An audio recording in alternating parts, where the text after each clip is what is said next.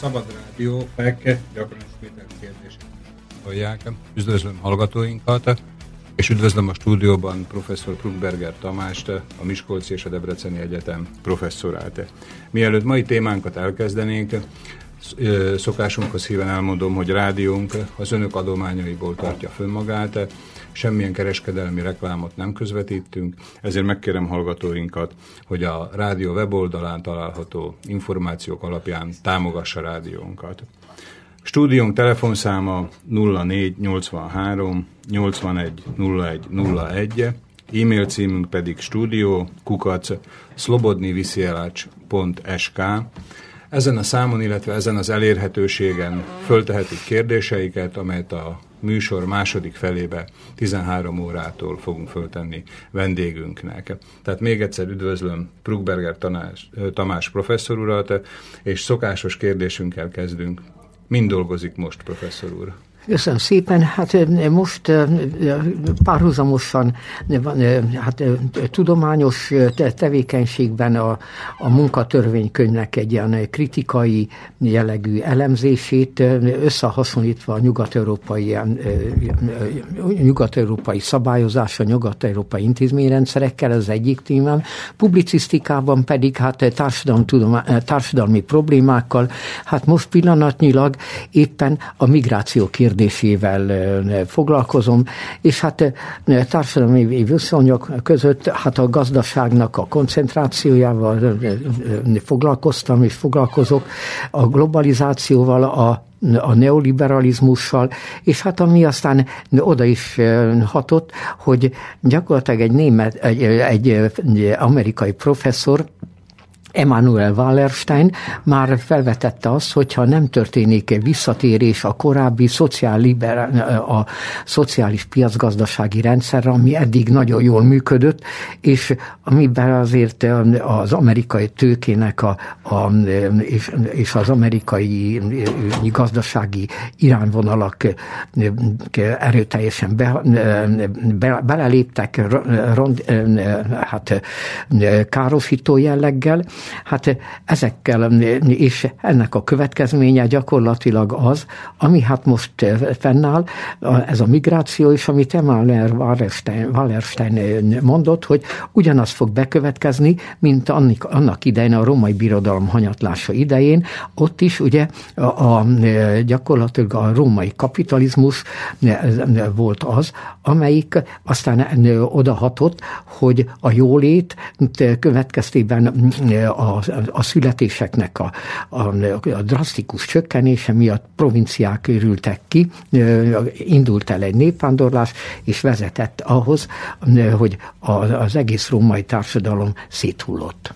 Tehát ön reálisnak látja, hogy most a szemünk előtt zajlódik az, hogy a történelem ismétli magát? Igen, igen, én úgy látom, hogy, hogy ez egy probléma, és hogyha itt valamilyen formában egy kiutat nem találunk, akkor, akkor ebből tragikus helyzet lehet.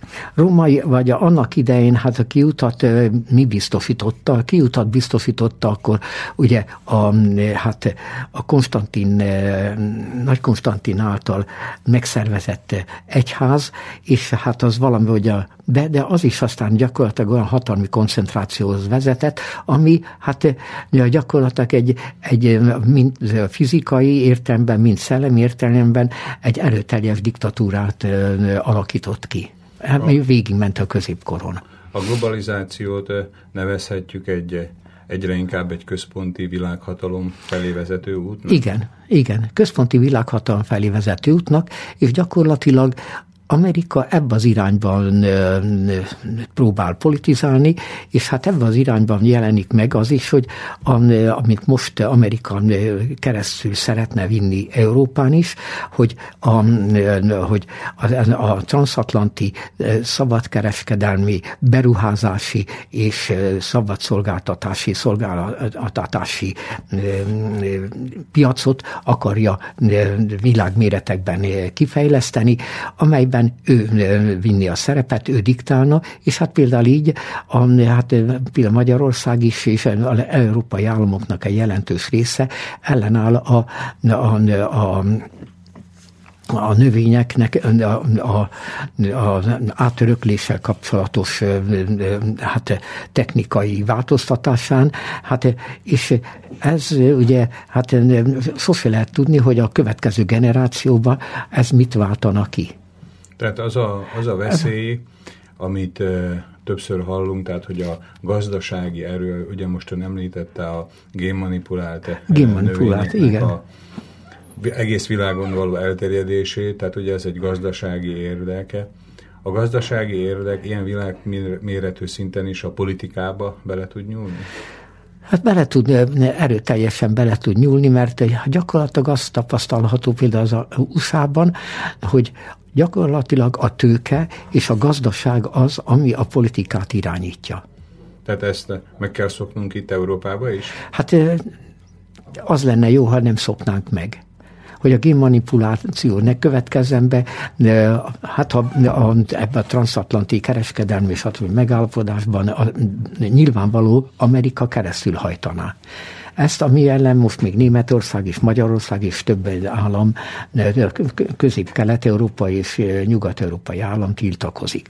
Na most itt gyakorlatilag ugye az a helyzet, hogy a hogy annak idején 10-15 évvel ezelőtt ezt már megpróbálta keresztül vinni az USA, de az európai államok ellenálltak, nem sikerült. Most próbálja újból ezt keresztül vinni, zárt tárgyalások folynak, ugye, a Junckerék, tehát az Euró, a szűkebb bizottságon belül titkos tárgyalások, és megítélésem szerint Juncker az egyértelműen Amerikának az ügynöke, ként vehető fel, ugyanúgy, mint amilyen az előző kormányban, az előző magyar kormányokban, ugye a Gyurcsány és a Bajnai kormányok voltak. Ugyanaz a helyzet, ez most jelenleg ugye Európai Unió szinten folyik. Tehát úgy foghatjuk föl, hogy Amerikának az eszközei konkrét politikusok? Tehát, hogy konkrét igen. politikusokat tart a kezébe? Igen, igen. Tehát ez kimutatható, tehát ahogy ön figyeli az európai csúcspolitikában mondjuk így a, folyamatokat, akkor kimutatható itt a, az amerikai érdekeknek a képviselete. Egyértelműen. Egyértelműen kimutatható. Hát például annak ide, amikor ugye az Orbán kormány, az első, a második Orbán kormány, ugye azt hiszem ugye 2010-ben ugye színre lépett, akkor utána hát ugye fölvetődött az, én magam is írtam ezekről, hogy azért azt a politikai vonal vonalvezetést, és akik ugye vitték ezt, az ország kiárusítását, és hogy ezt azért felelősségre kellene vonni, beleértve Gyurcsányékat is, Gyurcsány, és akkor behívták a magyar követséget, az, vagy a magyar külügyminisztérium képviselőjét az amerikai követségre, amerikai követségre, és hát megmondták, hogy rossz néven vennék azt, hogyha például Gyurcsánynak és a holdudvarának valakinek ott bántódása történne. Tehát konkrétan védett személyekként. Védett személyekként. Tehát így akkor Lehet, könnyű az érdekeket ugye Igen. képviselni, hogyha ilyen védelmet érez maga mögött eh, valaki. Milyen eszközök állnak rendelkezésre, hogy ilyen globalizációs törekvések ellen védekezni lehessen? Hát ilyen globalizációs törekvések elleni védekezésre, hát részben a államokban ugye a, a, a több pártrendszer az, az, az valamit biztosít, az ellenzék, attól, és főleg az, hogyha mondjuk kormányra egy olyan párt kerül, amelyik azért a nemzeti érdekeket nem árusítja ki, és a nemzeti érdekek mellett van. Tehát egy olyan megoldás, ez a középutas, tehát a, a jobb középvonal az, az, a, az a, mi optimális, amely azért a demokráciát is biztosítja, amely azért, és hát a, a nemzeti érdekeket is, a, megpróbálja a, a, a szociális oldalt is úgy vinni, hogy a kecske is jól lakuljon, káposzta is megmaradjon, menjen előre a gazdaság, a vállalkozásokat segítse előre, és ugyanakkor viszont a, a vállalkozások azért a, a, a munkavállalókat meg, meg tudják fizetni.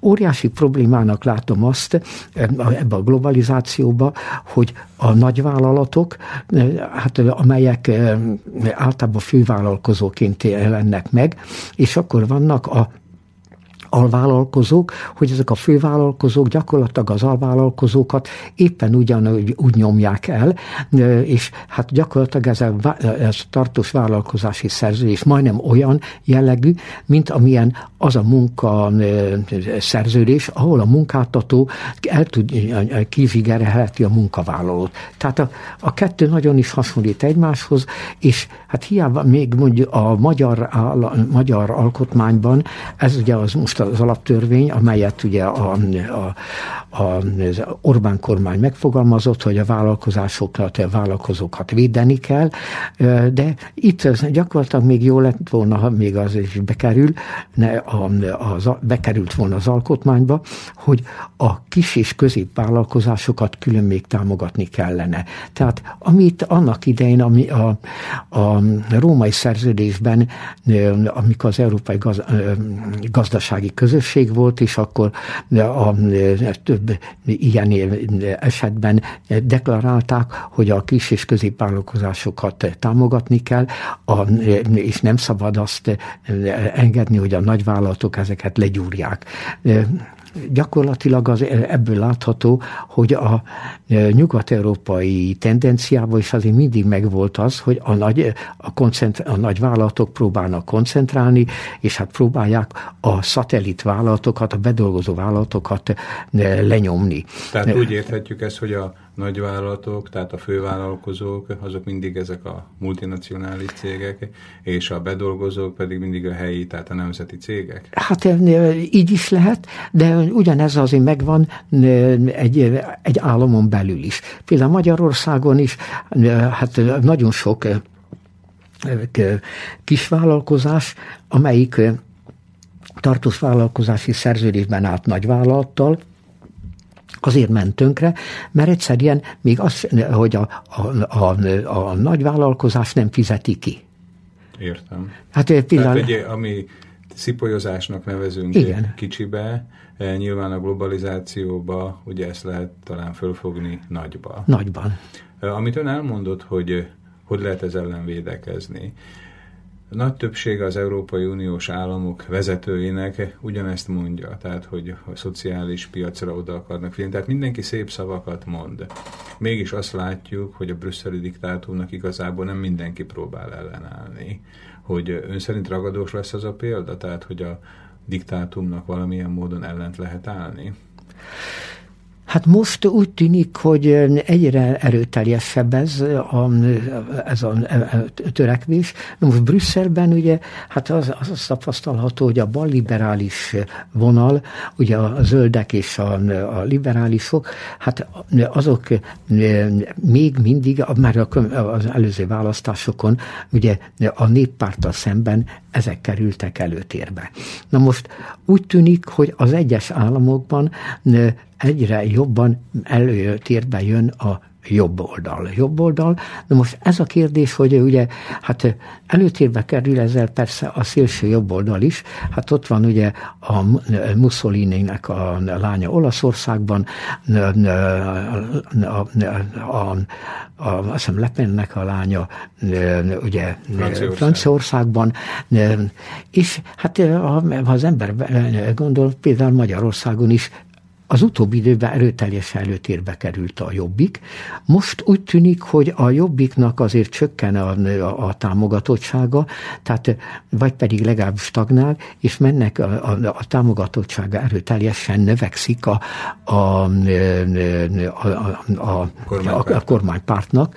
Na most ez gyakorlatilag ez úgy néz ki, ez egy jó megoldás, de én könnyen el tudom képzelni azt, hogy a következő helyzetben. Magyarország, ha ugye a, hát itt van például legyen más a politika, az erőteljesen kormánykritikus, de inkább azért progresszíven kormánykritikus, a most talán kezd valamennyire progresszívabban kritizálni és politikát folytatni az MSP, mert eddig az is, hát a, a, a többit ezt el lehet felejteni. A, a Gyurcsán pártot, a, meg a, a, a, a, a, a csatlósait, ezeket el lehet felejteni, meg a, a, a liberálisokat, szóval az totálisan destruktív, demagóg, nem tudnak semmit mondani. Egyértelműen kilóg a lóláb, hogy ezek a nyugati tőkének az ügynökei. Na most Hát én abban látom a helyzetet, hogy, hogy könnyen lehet az, hogy a, a, a jobb középnek, amelyik egy, a, hát legtöbb helyen ugye hát erős volt, de azért kormányra nem tudott kerülni az adott államokban sem, és az Európai Unióban sem, hogy most azért az bekövetkezhet, hogy a, a jobb közép lesz az első, de viszont koalícióra kell amelyikkel lépni.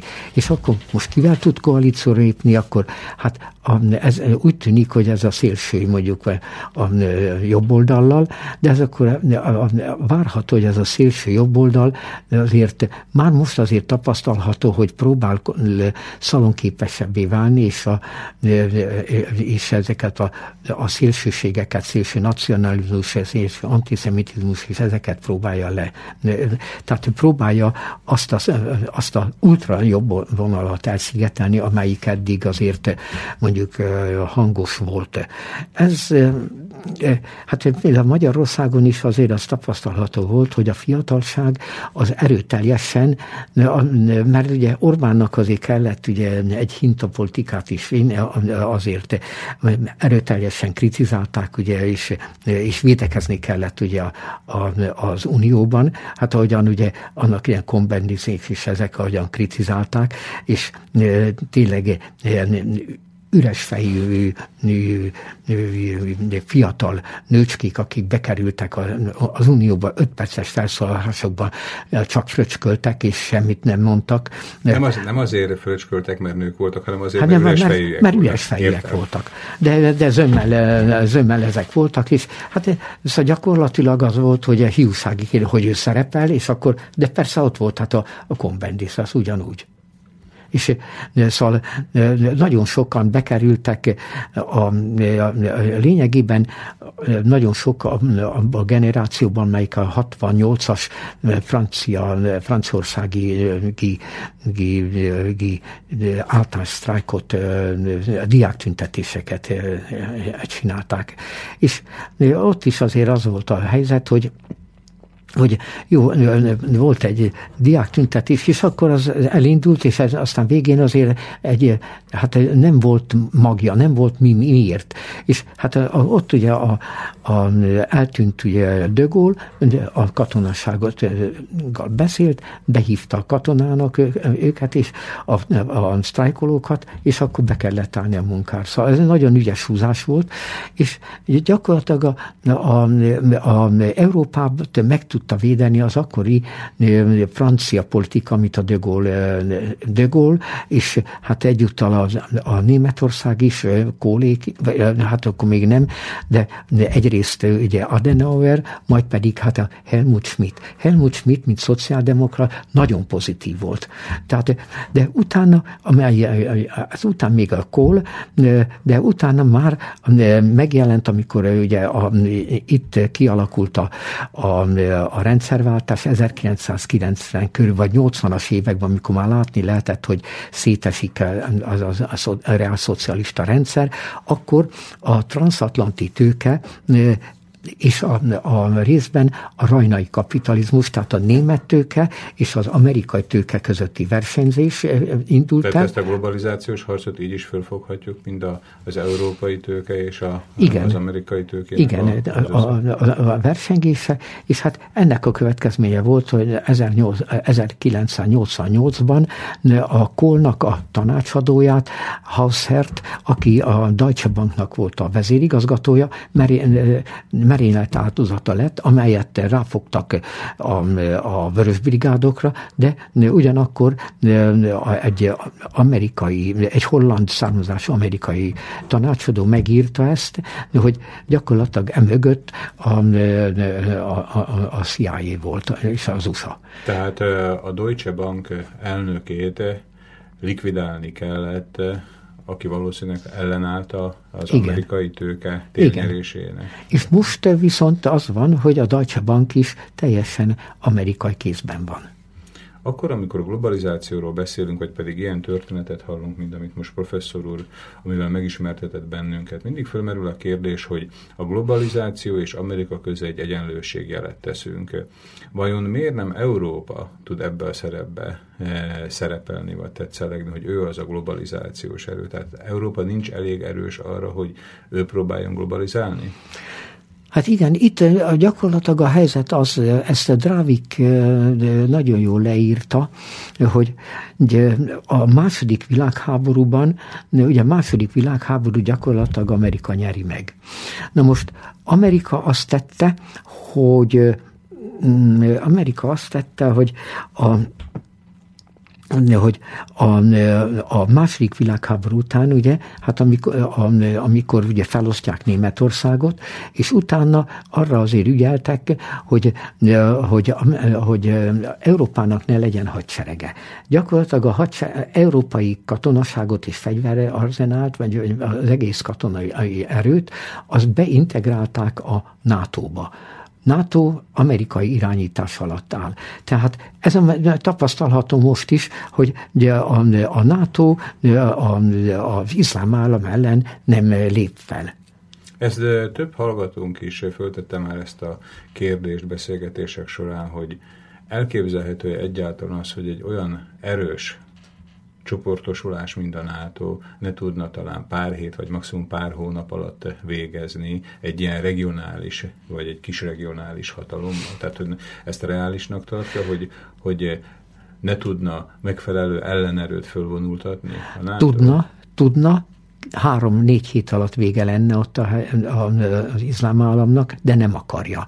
Szóval gyakorlatilag... mi lehet ennek az oka? Miért nem akarja? Hát itt gyakorlatilag az lehet az oka, hogy, a, hogy Amerika gyak, most, hát ez összefügg az jelenlegi migrációval, ennek a, a kiindulása az volt, hogy négy évvel ezelőtt ugye olcsón hozzá akart Amerika is a Németország is, Franciaország is hozzájutni bagóért a, a, az arab olajhoz. Na, ezt Kadhafi, és gyakorlatilag sem Kadhafi, sem a, a iraki Saddam Hussein. Saddam Hussein nem akarták, nem, nem, ők rentes árat akartak ezért, és hát ezeket ezért likvidálni kellett. Likvidálni akarta Amerika. Erre volt az, hogy, hogy atommelt készít elő, stb. stb. Ez volt a behetetés, végén kiderült. Ebben még akkor a, a Tony Blair is belement, és hajtották ezt, végén kiderült, hogy nem igaz, és a, hát az volt a lényeg, hogy hogy ezeket a diktátorokat, akik ott szociális biztonságot jelentettek, szociális biztonság volt, foglalkoztatás volt, de volt államrend, és igaz diktatúrával, de rend volt. Na most ez Amerika szét akarta verni azért, hogy, hogy és a forradalomnak az exportálásával, ugyanúgy, ahogyan a, a szovjetek, ugye a, a, for, a, a, ők a forradalmat akarták exportálni, ez a demokráciát exportálni. A demokráci... Tehát Amerika demokráciát akart exportálni hát, ezekbe az országokba. Igen, hát ez idézőjelben mondom, mert a szovjet ezt azzal, hogy a forradalmat exportálja, ez azt, hogy, vagy, és az elnyomás ellen, ez pedig ugye a demokráciát exportálja. Végén mi lett? Egy totális anarchia, Na most ez nagyon jól jött, hogy, hogy a, ebbe az anarchiába ugye elindul a, a, a, egyedül egy államot nem tudtak igyek, demokratizálni időjelben mondva, ez, az a, a Saddam, ez a Assad, a Szíria. Na most Szíria, ott is forradalmat kialakítottak, még mindig totálisan az orrunknál fogva nem látva Amerika is, és gyakorlatilag Izrael is, amellett van, hogy, hogy Assadot meg kell buktatni. Na most Assad az, aki egy, az iszlám államot föl tudja tartóztatni. Hát az, az iszlám állam már rég bement volna, ha nincs ez, bemegy, bemegy ugye, Izraelbe, elfoglalja az környező arab államokat. Na most jelent meg egy könyv, és abban a könyvben az van, hogy, hogy gyakorlatilag az iszlám állam a embereinek, vagyis a, gyakor, hogy ott az infrastruktúrát rendbe hozta. Tehát az iszlám állam az a szuniták mellett van, a, tehát a, a muzulmán világ is ketté van bontva, az, a, az, az egyik vonal a, a, a szuniták, másik a síták. A sítákat üldözi, és ugyanúgy elvágja a torkát, mint például az ottani keleti keresztényeknek, tehát, és ezek azok, akik, akik menekülnek ez alól. Na most Ebben a migrációban azért fölvetődik az a veszély, hogy ugyanakkor küldi a, a maga embereit, mert is, mert Európát is szét akarja robbantani, és el akarja foglalni. Na most itt visszatérve, Amerika az a célja, hogy ezt a kereskedelmi, ezt a transatlanti szabadkereskedelmi, stb. megállapodás keresztül vigye, amelyel ellen az európai államoknak egy jelentős része ellene van. Ezt 15 évvel ezelőtt keresztül akarta vinni, nem sikerült, most úgy próbálja, mert az államok ellenálltak, most úgy próbálja, hogy a nemzeti gyökereket felszámolni, tehát úgy, hogy ide bereszteni az egész államiságot, az, az, az arabokat, felszámolni az államiságot, és megcsinálni az Egyesült Európai Államokat a nyug, az USA mintájára, és akkor kit le, az akkor prezidenciális köztársaság lenne, ugyanúgy, mint az, az USA, az elnök aláírhatja minden további nélkül ezt a kereskedelmi megállapodást, és plusz vége. Meg így keresztül tudja vinni, és akkor ugyanúgy Amerik lenne egy, egy Amerikai Egyesült Államok, Európai Egyesült Államok. Ez a célja, és ezt az Európai Egyesült Államok alárendelt lenne gazdaságilag és politikailag az USA-nak. Tehát logikus, logikus okfejtésnek tűnik, amit professzor úrtól hallunk. Tehát eljutottunk az olaj iránti vágytól az iszlám állam térnyeréséig, illetve elkezdtük a nemzeti államok felszámolásának a témáját. Innét folytatjuk zene után, Bruckberger Tamás, a Debrecen, illetve a Miskolci Egyetem professzora a vendégünk, a zene után folytatjuk. Addig egy persze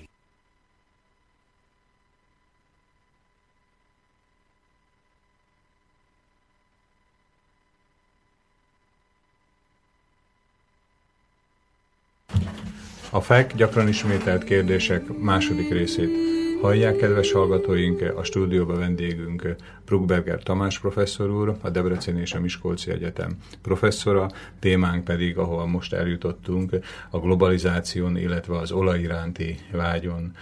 Most a nemzetállamok felszámolására igyekvő törekvésekről beszéltünk. Stúdiónk hívható 13 órától a 04 83 81 01 es telefonszámon, vagy kérdéseiket föltehetik a stúdió kukac szlobodniviszélács.sk mail címen. Professzor úr, milyen módon történik a nemzeti államok felszámolására irányuló törekvése? Hát ez indirekt eszközökkel történik, hát ez egyik, ez a bizonyos migrációs probléma. Migráció, ez most már lehet látni, hogy ez kénytelen egy centrális erőhatalom részéről van ez irányítva. Hát kialakítottak egy, egy hálózatot, amely hálózat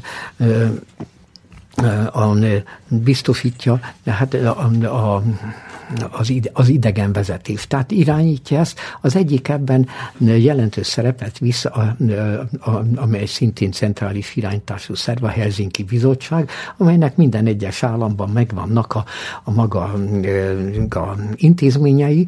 Most a Helsinki Bizottság például előkerült most a, a, a, ezek a migránsok, például egy, egy illetőnek a telkén Szegeden, Szeged mellett ott hagytak iratokat minden, és akkor megnézték egy könyvben, ott pontosan meg volt határozva, merre kell menni, hogyan, és hogy a, a keressék a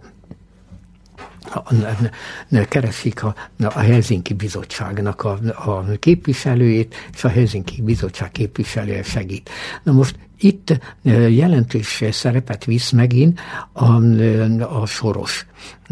A Sorosnak van ez az alapítványa, amely gyakorlatilag amerikai. Hát ez a, a, szerintem az a, az a vagyon, amely felőtt rendelkezik, az hát gyakorlatilag úgy, az mesterségesen jött össze. Hát egyszerű a dolog, ugye bár tilos, ugye a benpentes információszerzés, ugye tőzsdén, stb., de ezt megszerezte. Hát gyakorlatilag ezen az alapon alapították meg ugye a, a Soros Egyetemet, például Magyarországon, amely Prágál utasított, és akkor ugye Magyarországon lett, és ez gyakorlatilag a nyílt társadalom ideológiája. Most ez a nyílt társadalmi ideológia azért ez elindult már a szovjet időbe, tehát a churchill is annak idején a, ez a nyílt társadalom buktatta meg. Nyílt társadalmi ideológia, én olvastam egy angol szerzőtől, egy ilyen a nyílt társadalom filozófiája, egy, e, hát nekem nem tetszett felületesnek és politikailag egy orientáltnak láttam, de például annak idején az orosz e, kémhálózat, KGB, az nagyon jó be, tudta be tudott építeni angolokat e, olyan kémeknek a, a részükre. Hát gyakorlatilag innen van, és ehhez hasonló ez. Lehet, hogy itt van valami ilyen kapcsolat, mert most már azért fölvetődnek olyan nézetek, hogy, hogy, a, hogy a Amerika részéről már ez a globalizáció, mert ugyan már a 1890-es években már ez elkezdődött, akkor finansz oligarchiának, finansztőkének nevezték most globalizációnak, de akkor már ez, a, ez jelentkezett, és hát ugye a, a, Amerikában a szovjet, egy csomó orosz forradalmár onna, ott kapta a, hát a, a, a kiképzését is. Hát akit most hirtelen neve nem jut eszembe, akit Csákányjal Trocki. Trocki. Hát a Trocki ott volt Nadrág Szabó, ott volt Szabó műhelye. Ott, és gyakorlatilag onnan indult el az egész dolog, és hát például Lenint is hát Svájcből deportál, vitték vissza oda, hogy csinálj meg a forradalmat. Azért, hogy Hát ezt a, ezt a németek, ugye Svájcen keresztül a Lenint, de a Trotsky, aztán viszont az amerikai vonal volt. Na most az volt az érdekes, hogy ez egy internacionál, erőteljes internacionális vonal volt, de ez, a, ez erőteljes internacionális vonal a Stalinnak nem tetszett. Hát ő volt az, aki ugye Kamenyevet, Zinovjevet, Buharint, stb. Ezeket, és Trotsky magát is, hát likvidálta. És hát internacionálisnak mondta azt a vonalat, de az nem volt internacionális. Hát az, a, a harmadik internacionális az gyakorlatilag egy teljesen mértékben szovjet, szovjet vonalvezetés volt. Gyakorlatilag Oroszország úgy akarta maga világhatalmát kiterjeszteni, hát először ugye indult a pánszláv eszmével. Na de pánszláv eszmével csak a szlávokat tudta volna. Ő a világuralom tört, ezért, kita, ezért erre jó volt a marxi ideológia, a Marx, a, és a marxi ideológiát használta fel erre, de ugyanakkor azokat, akik, akik más vonalat vittek, nem a szovjet vonalat, azokat likvidálta. Hát a holland kommunista pártot, amely nemzeti kommunista párt volt, azt gyakorlatilag hogy a Arthur Köszler Sötétség délben című munkájában megírja, azt a, a a, a Stalinék jelentették fel, és így számolták fel a, ottani, a hollandok az ottani nemzeti, nemzeti kommunista pártot, mert Stalinnak egy olyan kommunista párt kellett, amelyik Moszkva által mindig irányított. A, mindig a hatalom az, ami a legnagyobb motiváció, hogy ezek a Igen. nemzetközi földrajz, földrészeket áttölelő lépéseket mozgatják. Ami Igen. volt pár évtizede vagy egy évszázada talán Oroszország vagy a bolsevizmus, az jelenleg az amerikai globalizációs törekvések. Van-e valamilyen erő, ami az önfölfogásába, tehát ezt az amerikai nyomulást meg tudná állítani, vagy pedig ellen tudna, tehát egy ellenerőt tudna képviselni? Hát egy ellenerőt tud a képviselni, tud, amit, hogy itt gyakorlatilag egy ellenerő a, a, a putyini vonalvezetés. A putyini rendszer, tehát Orosz, Oroszország egyik, akkor Kína, most úgy tűnik, hogy a kettő éppen, hogy Putyin azért próbál Kínával is, hát így egyességre jutni, gyakorlatilag a, a, ezt az orosz, vagy, vagy a, ez az amerikai előre nyomulást valahogy leállítani. És itt van ugye Ugye ez a, a, a egyik ütköző pont ebben a Ukrajna. Milyen értelemben? Hát gyakorlatilag Ukrajnában ugye, hát kialakul, volt egy nagyon jó, egy konszolidált helyzet, abban jelentkezett, amit az előző, az amerikaiak által előzött, és a, a Majdan, nem a, a Majdani Tehát a megdöntött volt köztársaság Az gyakorlatilag egy négy nyelvű nyelvet, négy hivatalos nyelvet alakított ki és gyakorlatilag az volt, hogy ott kialakult egy hát autonómia vagy önkormányzat, jobban mondva egy önkormányzati vonal, amely önkormányzati vonalat, vonalban a négy hivatalos nyelv, négy hivatalos kultúra meg lett volna, tehát az, a, benne ugye az ukrán, az orosz, a lengyel, akkor a, a magyar kárpátalján, és a, még a, a kárpátalján a ruszin. Már ruszin az nem, az, az nem lehet tájnyelvnek kezelni, tehát nem lehet ukrán tájnyelvnek kezelni. Tehát, hogyha jól értem a szavait, tehát Ukrajnában volt egy generikus pozitív fejlődése, ami Igen. Majdan nál beállt egy törés. Egy törés Majdanba beállt. Most úgy néz ki, hogy valami ott azért kezd kialakulni, mert megint egy erőteljes nacionalizmus alakult utána ki Majdannal. Na most az egy, ez, hogy hát Amerika is most kénytelen belemenni, hogy, hogy, ugye, hogy az orosz, ugye külön státusz kell ott biztosítani az, az oroszok részére, mert különben az leszakad, de a, különben az leszakad, és hát a, Ez viszont úgy kellene, hogy gyakorlatilag a lengyeleknek is ugyanezt a, visszaadni azt a státuszt is, ugyanígy a, magyar, a ruszinoknak, rutinoknak és a magyaroknak is. Tehát egy, ez lenne egy, egy követendő megoldás, és ez lenne szerintem követendő egy kelet-európai vonalon is, hogy Kelet-Európában gyakorlatilag Amerikának az az érdeke, és a, mondjuk a nagyhatalmaknak, mondjuk a nyugat-európai államoknak is, hogy itt Kelet-Európa, Közép-Kelet-Európában továbbra is legyenek a nemzetiségi feszültségek, amely viszont tönkreteszi az, ezeket az államokat. Szóval az, hogy egy csomó energiát le kell, azzal le kell kötni, hogy, hogy, hogy itt az úgynevezett uralkodó nemzetnek, államalkotó nemzetnek biztosítsa a, tehát a, a hegemóniát, és azokat féken tartsa. Ez a gazdaság ellen van. Sokkal normálisabb lenne, hogyha, hát ha nem is autonómiáról beszélnénk, de egy olyan önkormányzatot kapnának, amelyben kulturális és gazdasági meg önkormányzat lenne, és beleértve a, a nyelveket is. Tehát ön azt állítja, hogy a kisebbségi vagy a nemzeti kisebbségi feszültségek egy művileg gerjesztett folyamat? Művileg gerjesztett folyamat. Hát például a, a, a háború, vagyis a Trianon előtt Erdélyben nagyon jól megvoltak, együtt éltek, és a, a, a, az ottani magyarok, románok, románok, németek, németek és, és a jiddis. Hát a, a jiddis, az ottani zsidóság a kereskedelmet, ez mondjuk így elkezdeném. Az egyik, a magyarok, mint nagyon jó gazdák, mezőgazdák gazdák voltak.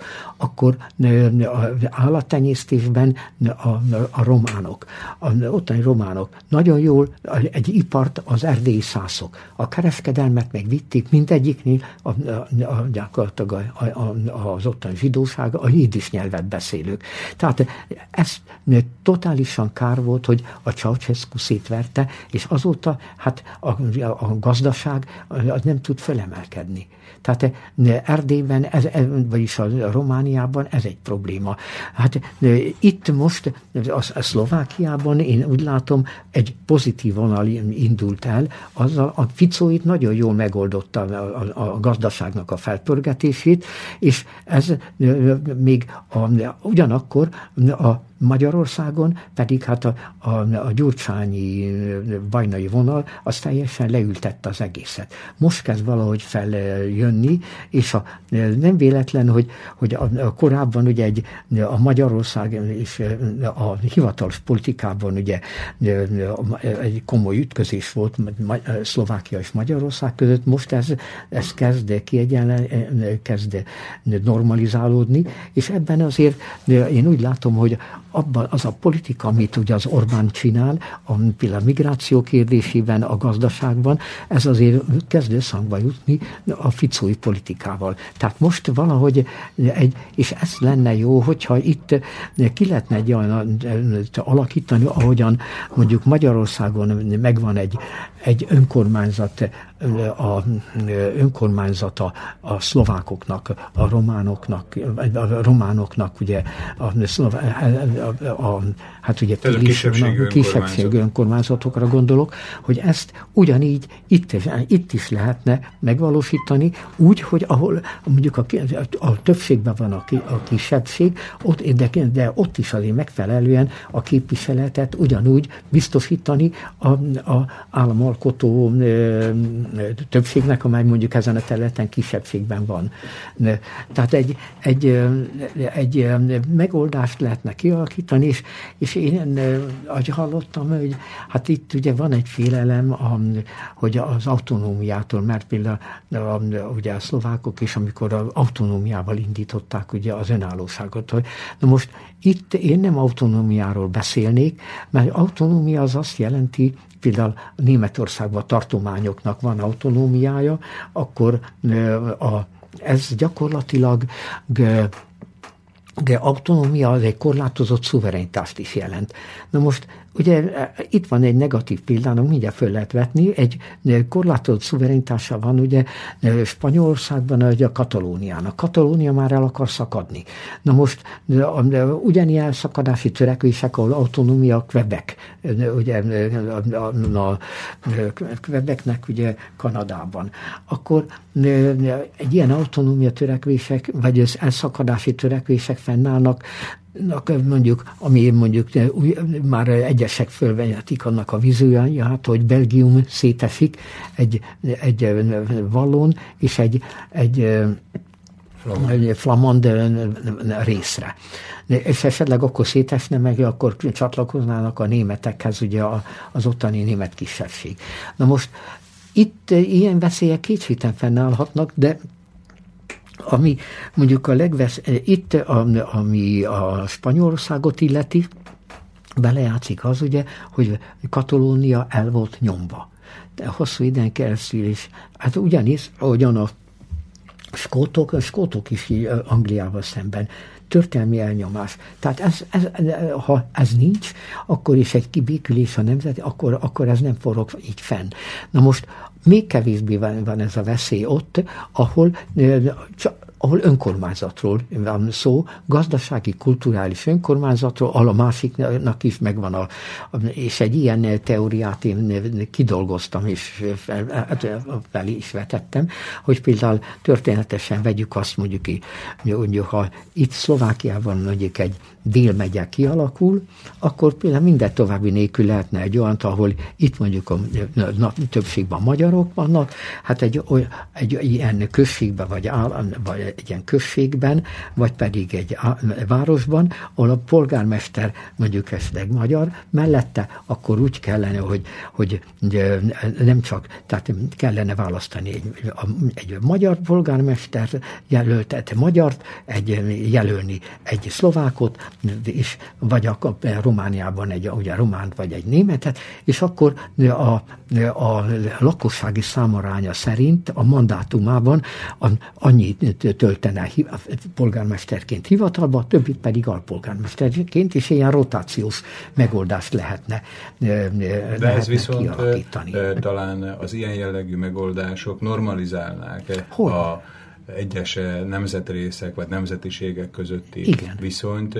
Viszont, ahogy előbb mondta, a nagyhatalmaknak ez nem érdeke, hogyha jól értettem. Hát a nagyhatalmaknak nem érdeke. Sajnos, és hát például annak idején, vagy ugyanígy ki kialakulhatna így egy közép-európai politikai, gazdasági erőtér ezekkel az államokkal, amelyet sajnos akkor annak idején, hát amikor az első világháború előtti időszakban, ugye amikor a kiegyezés megtörtént, sajnos egy duális állam alakult ki, egy dualizmus Ausztria és Magyarország hegemóniájával. Ezt megítélésem szerint nagyon jól látták azok a Habsburg gondolkodók előre látók, Ferenc Ferdinánd, ezt meg Rudolf trónörökös és Ferenc Ferdinánd trónörökös. Ők, a magyarok úgy adták elő, hogy ők magyar gyűlölők voltak, főleg az utóbbi. És, de nem, ők látták ezt a helyzetet, hogy, hogy Ferenc József ugye megígérte a magyaroknak, hogy ezt megcsinálja. A magyaroknál a külügyminisztere, a, akit ugye Magyarországon is annyira ajnároznak, ha Andrási, Róf, Andrási Gyula, az volt ellene. Kár. Mert hogyha itt Mi lett volna ön szerint a jó megoldás? Hát eh, szerintem egy jó megoldás lehetett volna az, hogy ugye, öt állam egy államszövetségbe, Ausztria, Magyarország, Csehország, Szlovákiával, az, a kettők megegyezése alapján Magyarország ugyanúgy, vagy a Magyarország, ha mondjuk Szlovákia marad, akkor autonómiával Magyarországon belül, de ugyanígy egy horvát Szlavonország és egy Galícia, a németek. Tehát az egykori monarchia, Habsburg monarchia az önmegítélése szerint inkább ilyen irányba kellett volna, hogy menjen. Ilyen irányba kellett volna. És akkor hosszú időre talán elejét tudtuk Igen. volna venni a nemzetiségi villogásoknak, torzsalkodásoknak. Hát már így ugye Masaryk elment, ugye Masaryk Benes, ugye a, a, hát Amerika fölhasználta, gyakorlatilag Masarykot és Benest is Amerika fölhasználta arra, hogy ezt a közép-európai gazdasági régiót szétverjék.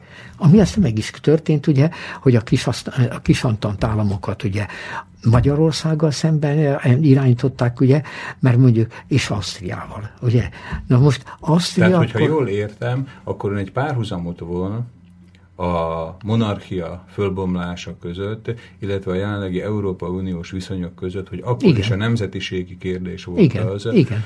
amely hogy is mondjam, izgatta, eh, tehát fölizgatta, egy izgalmi állapotba tartotta ezen a területen élő embereket, és jelenleg szintén azért van művileg eh, a nemzetiségi kérdés állandóan napirenden tartva, és nem a megoldás felé megyünk ebbe a dologba, hogy eh, a más nagyhatalmak érdekeit így könnyebben igen, lehessen keresztül igen. vinni. Hát például egy, csak egy példa, egész jól látható.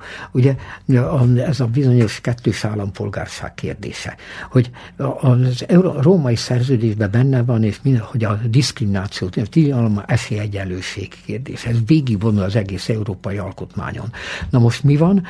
Hát itt ugye, hogy, hogy a, a, a magyarok miatt ugye, hogy a, a kettős állampolgárság Szlovákiában egyfelől lehet ugye a, a csehekkel, németeknél már nem, magyaroknál már nem totálisan diszkriminatív, és hát ezt gyakorlatilag Európa, mit csinál, ugye a, a Európa ebben ugye hallgat.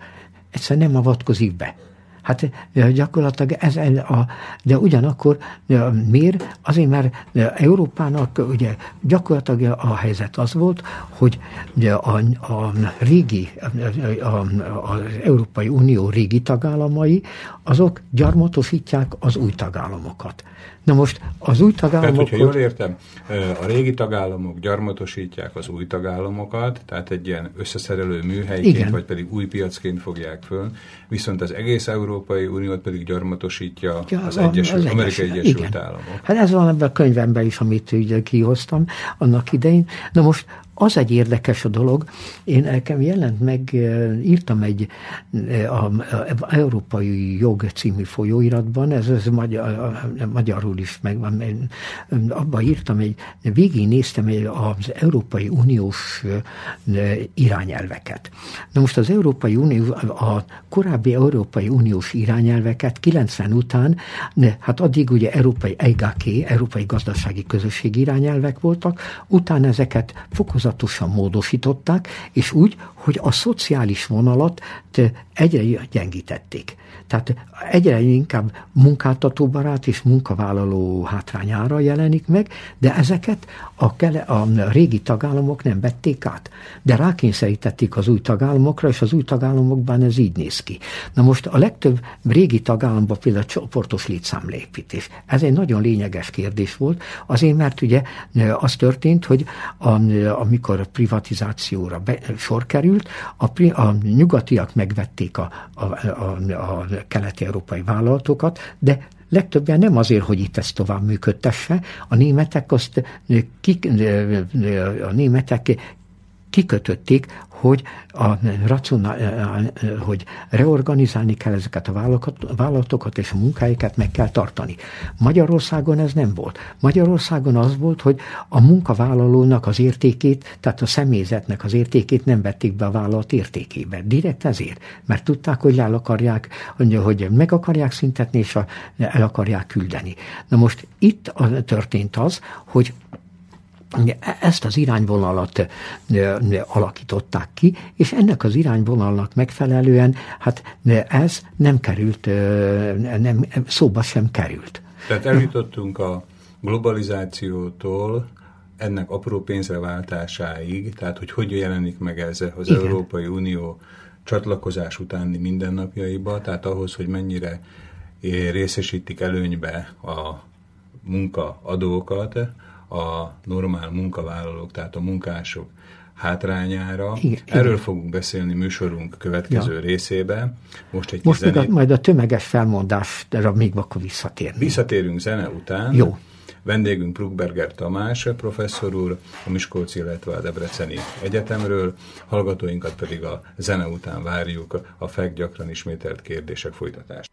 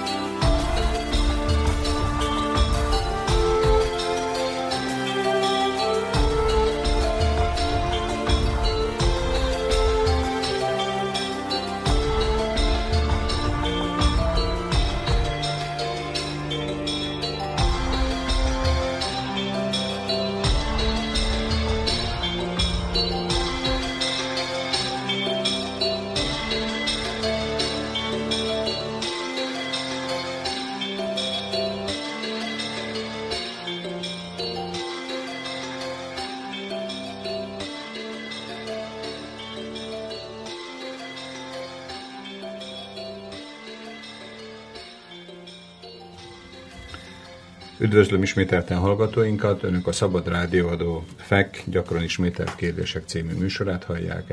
Én Somogyi Szilárd vagyok, a stúdióban vendégünk pedig Prugberger Tamás, professzor úr Magyarországról, a Miskolci, illetve a Debreceni Egyetem professzora, globalizáció, neoliberalizmus témáról beszélünk.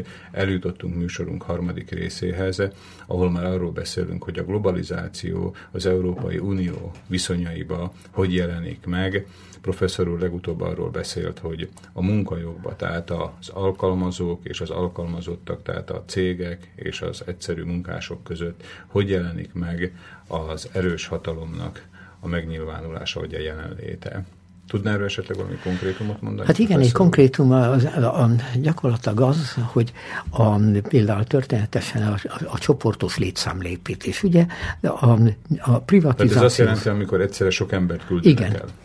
A, a, a, ott egy felmondásvédelem van a régi tagállamoknál, Nyugat-Európában is, és az irányelv az úgy szólt, az Európai Gazdasági Közösségi irányelv, hogy hogy a tíz főn fölül jelentkezik egy olyan vállalatnál, olyan munkáltatóknál, ahol tíz főnél több dolgozó van, ott már ezt a csoportos létszámleépítési irányelvet alkalmazni kell, tehát végkielégítés kötelező, akkor tárgyalni kell a, az üzemi tanácssal, vagy az üzemi szakszervezettel, és egyúttal a, a munkaügyi központtal. Tehát, és ez Kelet-Európában, ez másképp lesz? Ez Kelet-Európában is ugyanígy, ezt kellett be, ezt lett bevezetve. Na most viszont, amikor a 90-ben jött a rendszerváltás, utána pár évre rá módosítás történt, úgy, hogy ezt fölemelték 20 főre. Tehát 20 főn fölül jelenik meg ez a, a védelem. De Nyugat-Európában megmaradt Nyugat-Európára is elvileg érvényes ez az irányelv. Tehát elvileg az irányelv alapján ott is módosítani le, le lehetne, szigorítani lehetne, de nem vezették ott be. Ott nincs ez a szigorítás, tehát a minimál standardeket lenyomták, az el ugye a, a szociális minimál standard magasabb volt, lenyomták, de ezt a kelet-európai államokra rákényszerítették, hogy be, ezeket. Tehát, hogy Kelet-Európába könnyebben lehessen elküldeni el, az elküldeni, embereket. igen. Na most érdekes az, hogy az új munkatörvénykönyv az magyar munka munkatörvénykönyv, hát lehet a kormányt, az Orbán kormányt az indította erre, hogy a munka, azt a munkanélküli, tömeges munkanélküliséget leküzdje, és behozza, visszahozza a, a, a, a nyugati-európai, tehát a multikat, és ezért egy szigorúbb munkatörvénykönyvet, szigor, a, a szociális minimál sztendereket csökkentettek, tehát a, a, itt a, mini, a, a minimál a, standard, a szociális minimál sztenderdek szigorúbbak, mint a többi kelet-európai államnál. Ezt tehát Magyarország ha jól értem, rá volt kényszerültve a gazdasági helyzete miatt arra, hogy a multinacionális vállalatoknak még jobb körülményeket biztosítson arra, ahogy ők az alkalmazottaikkal eljárhatnak. Hát mondjuk rá volt kényszerítve, vagy nem, ezt nem tudom. A, a kormány azt mondja, hogy igen. Én azt mondom, hogy azért akkor se kellett volna ennyire levinni a dolgot. Na most a, például a következő a helyzet, ott van mondjuk a, a román, az úgynevezett Codex Monci, tehát a román munkatörvénykönyv, ott benne van, hogy csoportos létszámlépítés. Ugyanezt bevezetik, mint amit Magyarországon, de ott az benne van, ha egy éven belül az a vállalat reorganizálódik visszajön, akkor vissza kell venni ezeket az embereket. A magyar törvény ezt nem mondja ki, azt hiszem a Codex Prace, se és a lengyel is kimondja, de a magyar nem mondja ki. Na most, tehát ebben is... Tehát egy... jelenleg a kelet-európai államok közül Magyarországon legrosszabb alkalmazottnak lenni? Igen. Ez egy nagy csáberő a külföldi cégek számára. Persze. Tehát akkor érthetjük a... Hát ez, ez, ez volt az oka, hogy külföldről betelepüljenek újabb Igen. és újabb cégek. Tehát Orbán ezzel próbálta, hogy, hogy ide visszajöjjen, jöjjenek, mert ugye annak idején az Antal kormánynál ugye hát korrupcióval és mindenföl bejöttek, olcsón megszerezték az adósságokat, nem, gyakorlatilag nem is tudta az ország fizetni, fizetett valamennyit, de az adósságrendezést gyakorlatilag az, az, az első Orbán kormány leszorította 50 valamennyi százalékra. Hát Gyurcsányiknál aztán elindult 85 százalék lett, vagy 90, hát és ráült az országra az IMF. Na ezt Orbánnak ez egy, szóval ez az Orbán kormánynak egy komoly eredménye, hogy az országot függetleníteni tudta az IMF-től, és hát mert ez gyakorlatilag ugyanaz volt, mint amikor a szovjet tanácsadók ültek itt az országon, mint a Csehországon, meg a Szlovákián, vagy Cseh-Szlovákián ugyanúgy, mint a többi, de hogy, és ugyanígy az IMF ül, ült ugye Magyarországon. Sikerült ezt. Tehát jelenleg Magyarországról mondhatjuk, hogy bizonyos mértékben pénzügyileg független? Igen, igen. Tehát még hogyha egy nagy adósság állományjal is rendelkezik, igen. de legalább azt csinál, amit jónak lát. Igen. Szóval úgy, hogy független. Ön szerint el tudja azt képzelni, professzor úr, hogy ez a példa ragadósá váljék, és a többi kelet-európai ország is így álljon a pénzügyi terhektől való hát, megszabaduláshoz?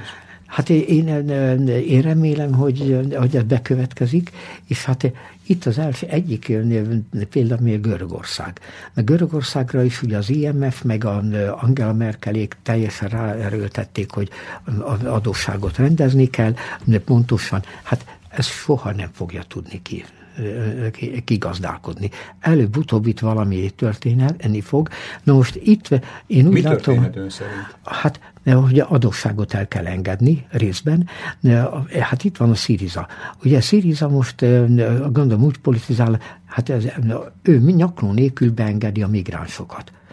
Lehet, hogy ebben benne van azért, hogy, hogy akkor majd, ha elengedik az adósságot, akkor majd visszaáll. Tehát úgy gondolja, hogy Görögország jelenleg egy kicsit zsarolja igen, az Európai igen, Uniót azzal, igen. hogy állandóan lebegteti a migránsok szabadon engedésének, szabadon kiengedését. Tehát ez is egy pénzügyi megoldás Persze. lehet. Na most ez egy érdekes, hogy gyakorlatilag én úgy látom, hogy hogy hát ugye először ugye az, az Európai Unió Junckerék föl voltak háborodva, hogy Magyarország kerítést csinál. Most már Szlovénia is el, és legtöbb állam már elismeri, hát van a Ficó is és látom a, a csehek is. Hát én két hete voltam Prágába, amikor jöttem vissza busszal, a, egy egész katonai, cseh katonai konvoj ment, a, ezeken a kétéltőeken, meg a, a, hát nem tank, mert nem lánctalpal, hanem gumikeréken menő, a, ott mindegyiknek a, a a motorház tetején óriási ilyen a szöges köteg. Hát nyilván a határt akarják így megerősíteni, és, és gyakorlatilag hát azt kellene megcsinálni, hogy beszéltem egy, egy együtt utaztam, amikor mentem le Miskolcra, a, még a buszon, egy volt határőr tisztel, aki műszaki mérnök, elektromérnök, és amikor ugye még a, annak idején ugye a, hat, a, a szocializmusban még ugye a határokat dróthelytéssel védték, ő mondta, hogy olyan áramot vezettek be, ami nem volt, szóval nem volt káros, csak egyszerű jelzést adott, hogy ha valaki csak hozzáért, akkor már jelzett. Na most ez a, ezt én fölvetettem, és írtam is most róla, hogy gyakorlatilag ezt lehetne bevezetni, és akkor még nem kell négy méteres kerítés, elég ezt a szöges drót, hogy is jákod. Na hozzányúl valaki, akkor abban a pillanatban mondjuk életle alatt, akkor oda tud menni ugye a, a határőrség, és mindjárt ugye el tudja távolítani az illetőt. Tehát nem engedi be. Ez lenne most, például mondjuk kezelése ugye a ez problémának. Igen. De mi lenne a megoldása ennek a problémának? Hát a megoldása gyakorlatilag az, hogy egyrészt a, megnézni ki az az igazi menekült. Most hallani azt, hogy a, a afgánok, afgán kormány egymillió paszportot adott ki, kérelemre, útlevelet, azért, mert, hogy, mert a jobb életreményében menni akarnak. Hát ezt kellene leállítani, nem beengedni, ne, nem beengedni csak azokat, aki igazi menekült, és megnézni azokat, akik, akik így most beáramlottak, végignézni a nyilvántartás, aki nem ilyennek számít, azokat visszaküldeni. Például akik ugye határsértésként mindenféle eldobták a, az igazolványokat, irataikat, minden, abból le, az, vélelmezni lehet, hogy ő illegálisan akar bemenni, tehát nem politikai menekült, mert akkor megtartaná például azt, hogy ő szír állampolgár, szír keresztény, vagy pedig a muszlimnak ahhoz a szárnyához tartozik, amelyik nem, amelyik ugye, tehát nem szunita, hanem a síta. Tehát, és akkor a, tehát ezeket mind ki lehetne kül, vissza kellene küldeni. Na most az Angela Merkelnél az volt a egy probléma, hogy mindenkit beengedni, mert a, hogy különösen fiatalok, azok majd, mert már tanultak, és végén kiderült, hogy nem tanultak két-három elemivel, meg hat elemivel rendelkező valakik, és hát ők hoznák a családot, mert ezeket előre küldték, Angela Merkel meg család nélkül akarják, hogy ott megházasodjon, gyerek legyen, meg minden. Tehát, és hát nem, nem, így, nem így megy a dolog. Ön a beszélgetésünk elején említette, hogy a migrációs probléma és a globalizációnak egy terméke, egy, egy nyúlványa. Érthetem úgy, hogy tehát ezt egy szervezet folyamatként fogja fel? Hát ez szervezet folyamat, Amerika szervezet formájában indított el, vannak arra is már utalások, hogy ezeket a csónakokat, amik ugye a földközi tengere, hogy ezeket is amerikai Mi lehet a cél ezzel? Hát gyakorlatilag a cél az, hogy, Euró, hogy ezt az Egyesült Európai Államokat meg lehessen valósítani, és akkor a transatlanti, transatlanti kereskedelmi megállapodást keresztül vinni, és a nemzetiségeket ugyanúgy, mint ahogyan hát az meg lehet nézni, az USA-ban ezek az államszövetség, ez formális angol az egész. Hát az, most már ott is probléma lesz, mert hát eleinte, hát azt sem lehet mondani demokráciának, amikor volt a szavazás, hogy, ki, a, hogy az angol vagy a német legyen, mert óriási német kisebbség volt, és akkor valami két-három szavazaton múlott, hát akkor azt kellett volna ugyanúgy legyen az angol kétnyelvűség és német. És a, ugyanazt meg lehetett valósítani a, a, ugyanígy a Ugye most ugye egyre többen jönnek be. Ezt már azt hiszem a Fukuyama vetette fel, hogy ebben a 2080-ra az USA ketté fog válni, meg lesz egy felső, ahogyan annak idején, ugye, amikor volt a, a, a, a forradalom, ugye, a, tehát a ketté, majdnem ketté vált, a függetlenségi, a függetlenségi háború. a függetlenségi háború.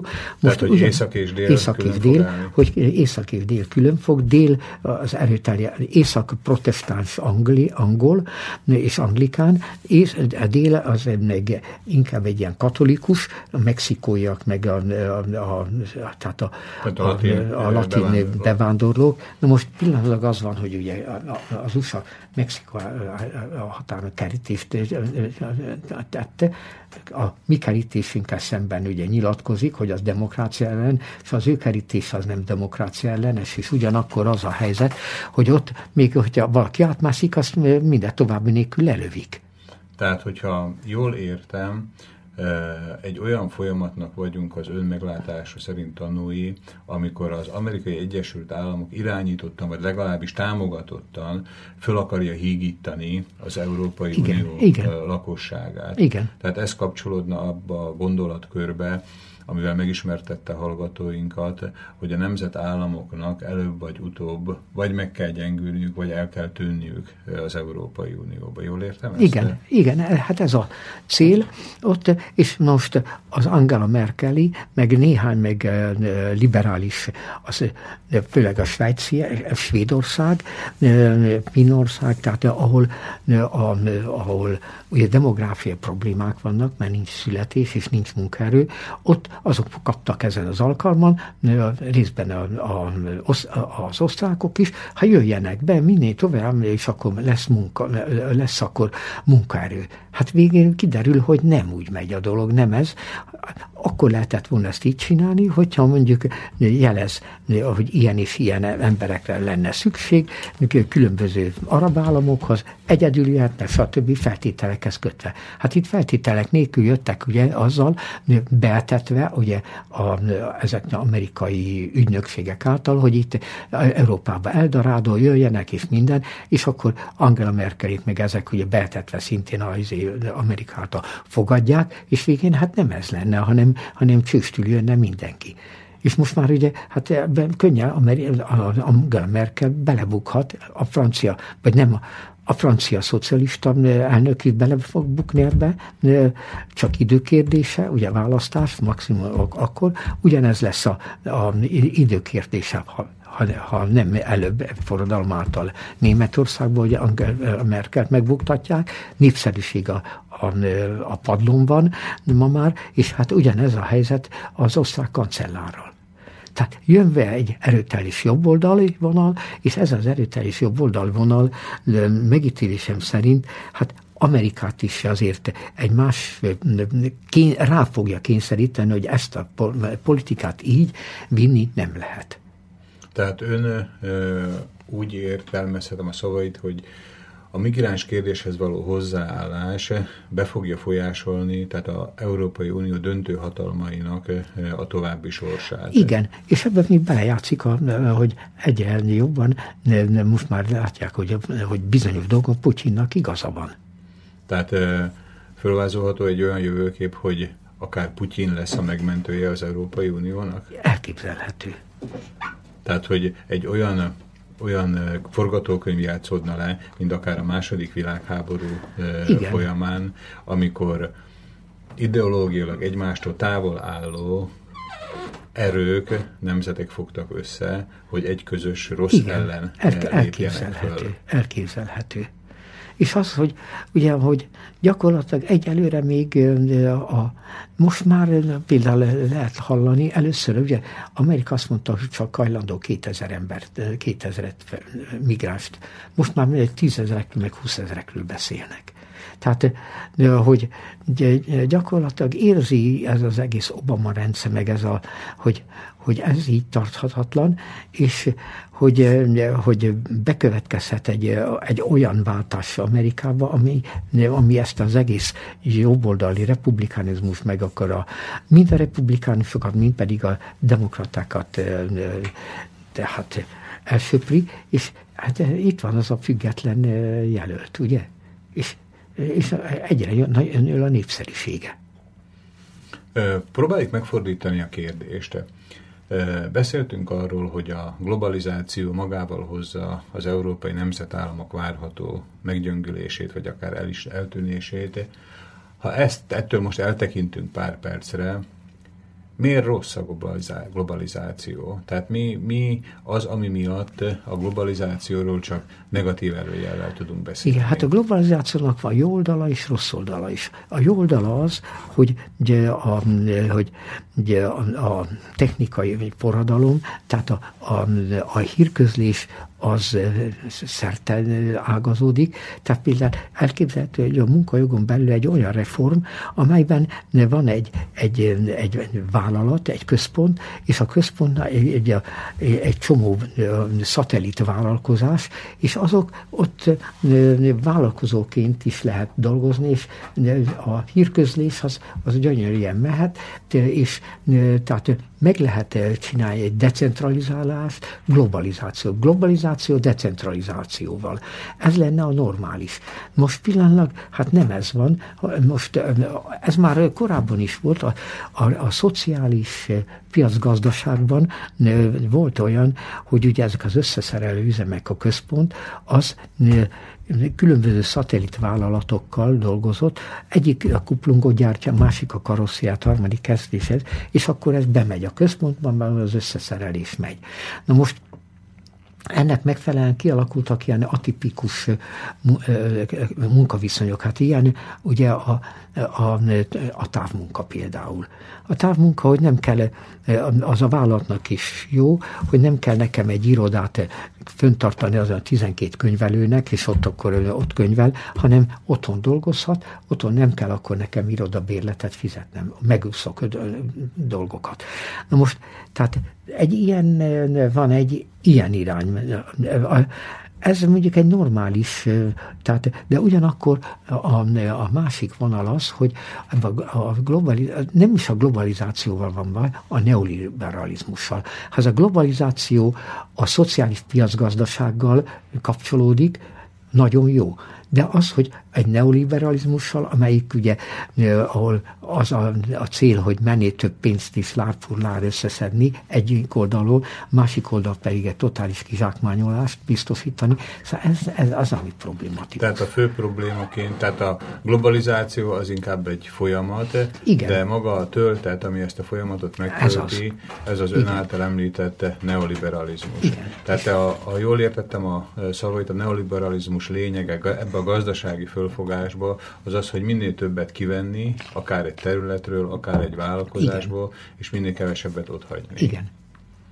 Vannak ennek valamilyen lehetséges gátjai? Tehát például ugye Amerikában, ha látjuk az amerikai filmeket, halljuk a híreket, mindig az a kép alakul ki bennünk, hogy Amerikában például a szakszervezetek nagyon erősek. Ugye mindig általában a gyárakban, a termelőeszközöknél mindig ott vannak a szakszervezeti vezetők, akik így vagy úgy tudják befolyásolni a dolgokat ha jól tudom, se Magyarországon, se itt Szlovákiában, tehát Közép-Európában a szakszervezetek nem túl erősek. Amerika be tudja hozni eh, a globalizáción keresztül akár a jó dolgokat is, tehát például az, hogy a szakszervezetek megerősödnek? Hát a helyzet az, hogy Amerika, ahol privatizáció történt, Amerika eh, az gyakorlatilag a szakszervezeteket hát aki szakszerti taggá válik, vagy valami, azokat felmondott. Egy csomó esetben a bíróság eh, helyezte vissza ezeket a szakszerti tagokat. Tehát a, a, Amerika, Ez már itt Amerikán kívüli. Amerikán kívüli. Na most Amerikában is az a helyzet, hogy a, a, a legtöbb multi vállalat az a szakszereteket nem nagyon akarja. Tehát szakszerti szövetségek Amerikában nincsenek. Egyedül a repülőgépiparban, tehát az autóiparban vannak szakszerti szövetségek, tehát vállalatokon belül vannak szakszervezetek, és ezek úgy vannak, hogy ha több szakszert is van, akkor hát a, a, amelyik több a szakszerti választáson, vállalaton belül szakszerti választáson megnyeri a mondjuk több mint 50 ot akkor az lesz. De a másik az dolgozhat, és tagokat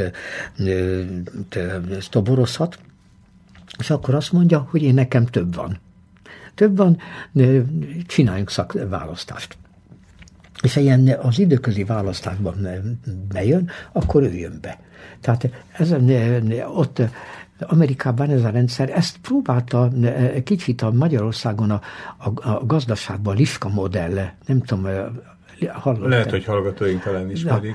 Volt a Liska modell, hogy ilyen vállalkozásokat, például a szövetkezeteknél egy mondjuk a, a, a lenne ilyen vállalkozás, hogy az egyik istálót mondjuk egy ilyen vállalkozó csoport vagy vállalkozó vinni, na akkor jön egy másik, akkor annak több pénze van, vagy több, ki rakhatja, ki ütheti. Tehát egy ilyen, és ez a szakszerteknél, ez egy amerikai modellként jelentkezik a szakszerteknél, de most az amerikai vállalkozók azok szívesebben tárgyalnak közvetlenül a munkavállalókkal. Most a, a, a munkavállalók azokkal egyszerűbben meg, meg tudnak egyezni, és így kialakultak... Tehát nem kell egy közvetítő a munkaadó Igen. és a munkavállaló Igen. közé. Tehát, és így kialakultak az üzemi tanácsok, és már van a, a, az irodalomban már több helyen, ezt az Európai Magyar Munkajog című könyvemben is írom, hogy ugye, több államban már van, van üzemi tanács, holott az angol száz jogrendszerben üzemi tanács nincs. Például angoloknál az a 75 körül a Dunaván Bizottság be akarta vezetni német mintára, a Lordokház előtt osztotta, ott nincs. De ugyanakkor informális módon, például, hogyha valakit a munkátát el akar küldeni, akkor azt nem küldheti el, meg kell kérdezni a munkavállalókat. Informális úton. Tehát Értem. Gyakorlatilag tehát, hogy hivatalosan nincs, tehát nincs, de, de igazából, igazából van. van.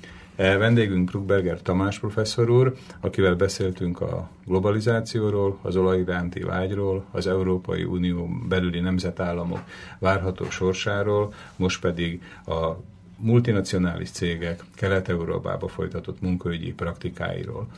Most zenét adunk hallgatóinknak, utána pedig professzor úrral folytatjuk adásunk negyedik negyedébe neoliberalizmusról, illetve még a globalizációt érintő további kérdésekről. Most pedig zene.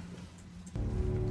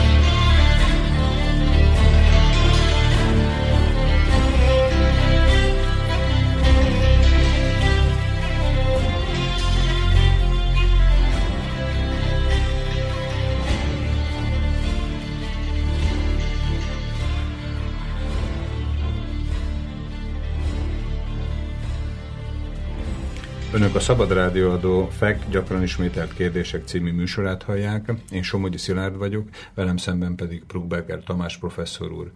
Ül, akivel a globalizáció, illetve a globalizációhoz kapcsolódó problémakörökről beszélgettünk az elmúlt másfél órában. Műsorunk utolsó negyedéhez érkeztünk, 14 óráig hallható ez a beszélgetés. A legutóbbi gondolat a neoliberalizmust érintette, ami nyilván egy válfaja a liberalizmusnak. Annak lehetünk tanúi, főleg ugye Magyarországon, hogy a liberális politikai erők háttérbe szorulnak. Tehát ugye a rendszerváltás óta eltelt már 25 év, valószínűleg a választók is elég tapasztalatot szereztek különböző politikai irányzatokkal. Az antiglobalizációs vagy a neoliberalizmus elleni gondolatnak mekkora a támogatottsága? Hogy érzi ön ezt? Hát most egyre erőteljesebben lehet ezt érezni, hogy a, főleg a, a munkásság tehát az alkalmazotti körben, meg a kis és középvállalkozási körben jelentkezik ez a támogatottság.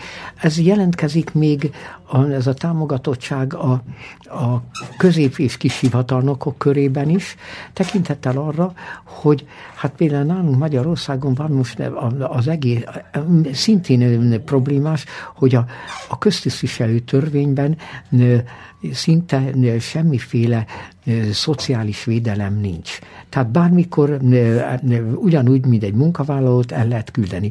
Korábban egy, ott, egy, ahogyan például az osztrákoknál német pragmatizált volt, tehát csak fegyelmi úton lehetett elküldeni. Tehát, tehát, hogyha egy hivatalnok elkövetett valamilyen hibát, akkor adott okot arra, hogy esetleg igen. elküldjék a munkahelyet. Igen. És most, hogyha jól értem a szavait, akkor mindenféle indoklás nélkül? Mindenféle ez... indoklás nélkül lehet.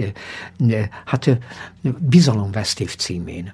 Hát ez egy olyan kaucsuk gumiszabály, amit át lehet hágni. Na most a főhivatalnokoknál pedig az van egy államtitkár, helyettes államtitkár, minden tovább nélkül el lehet várni, egyik napra másikra az utcára kerülhet. Tehát úgy érthetjük, tehát a közhivatalnok, közhivatalnokok akár a legmagasabb szinten, Igen. tehát államtitkár, miniszteri szintekig valamilyen módon ezáltal a törvény által kordába vannak tartva, Igen. hogy nagyon jól gondolják. Hát ez, ez az, hogy hogy kortában van tartva, tehát egy, egy félelem, szóval ez azért gyakorlatilag akárhogy is nézzük, ez mondjuk azért, és ebben mondjuk a, azok, akik kritizálják a kormányzatot, azoknak bizonyos mértékig azért igazuk van.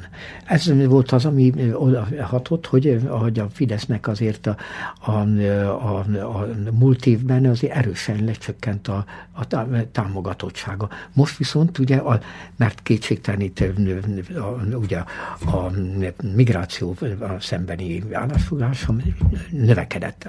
Szóval most mondjuk ez a, egy, egy olyan centrálisabb vezetés, most mondjuk indokolt, de ezt, ezt nem, nem indokolt elvi szinten ezt tartósítani. Tehát, hogyha jól értjük, most, amikor így vagy úgy, de valamiféle megváltozott, akár veszélyhelyzetnek is Igen. nevezhető szituáció van. Ilyenkor szükség van egy olyan Ilyenkor törvényre, szükség. amikor a hivatalnokokat ahogy említettük, kordába lehet tartani Igen. egy törvény kapcsán, de békeidőben talán túl kemény egy ilyen Igen. törvény. Igen, és hát például ez, ezt látni, hogy azelőtt, például Nyugat-Európában is mindenütt úgy van, hogy, hogy minden hivatal fölött, hivatal fölött egy tanács van. Például a, a foglalkoztatásért elősegítő foglalkoztatás politikai a Nemzeti Munkatanácsnál van egy taná, Nemzeti Munkatanács és a Nemzeti Munkahogyi Hivatal. Nemzeti munkatanácsban ben van az állam, ben van a a szakszereti vonal, és benne van a munkáltatói vonal. Tehát, nem olyan könnyű elküldeni egy hivatalnokot, tehát valamilyen szűrőn Igen. azért ennek a döntésnek és, és, de, és egyúttal ez a, hivat, ez a tanács állapítja meg, hogy milyen a stratégiáját, milyen vonalon működjen ez a hivatal. Na most az Orbán kormány most a, ezt a, először ezt a tanácsot megszüntette.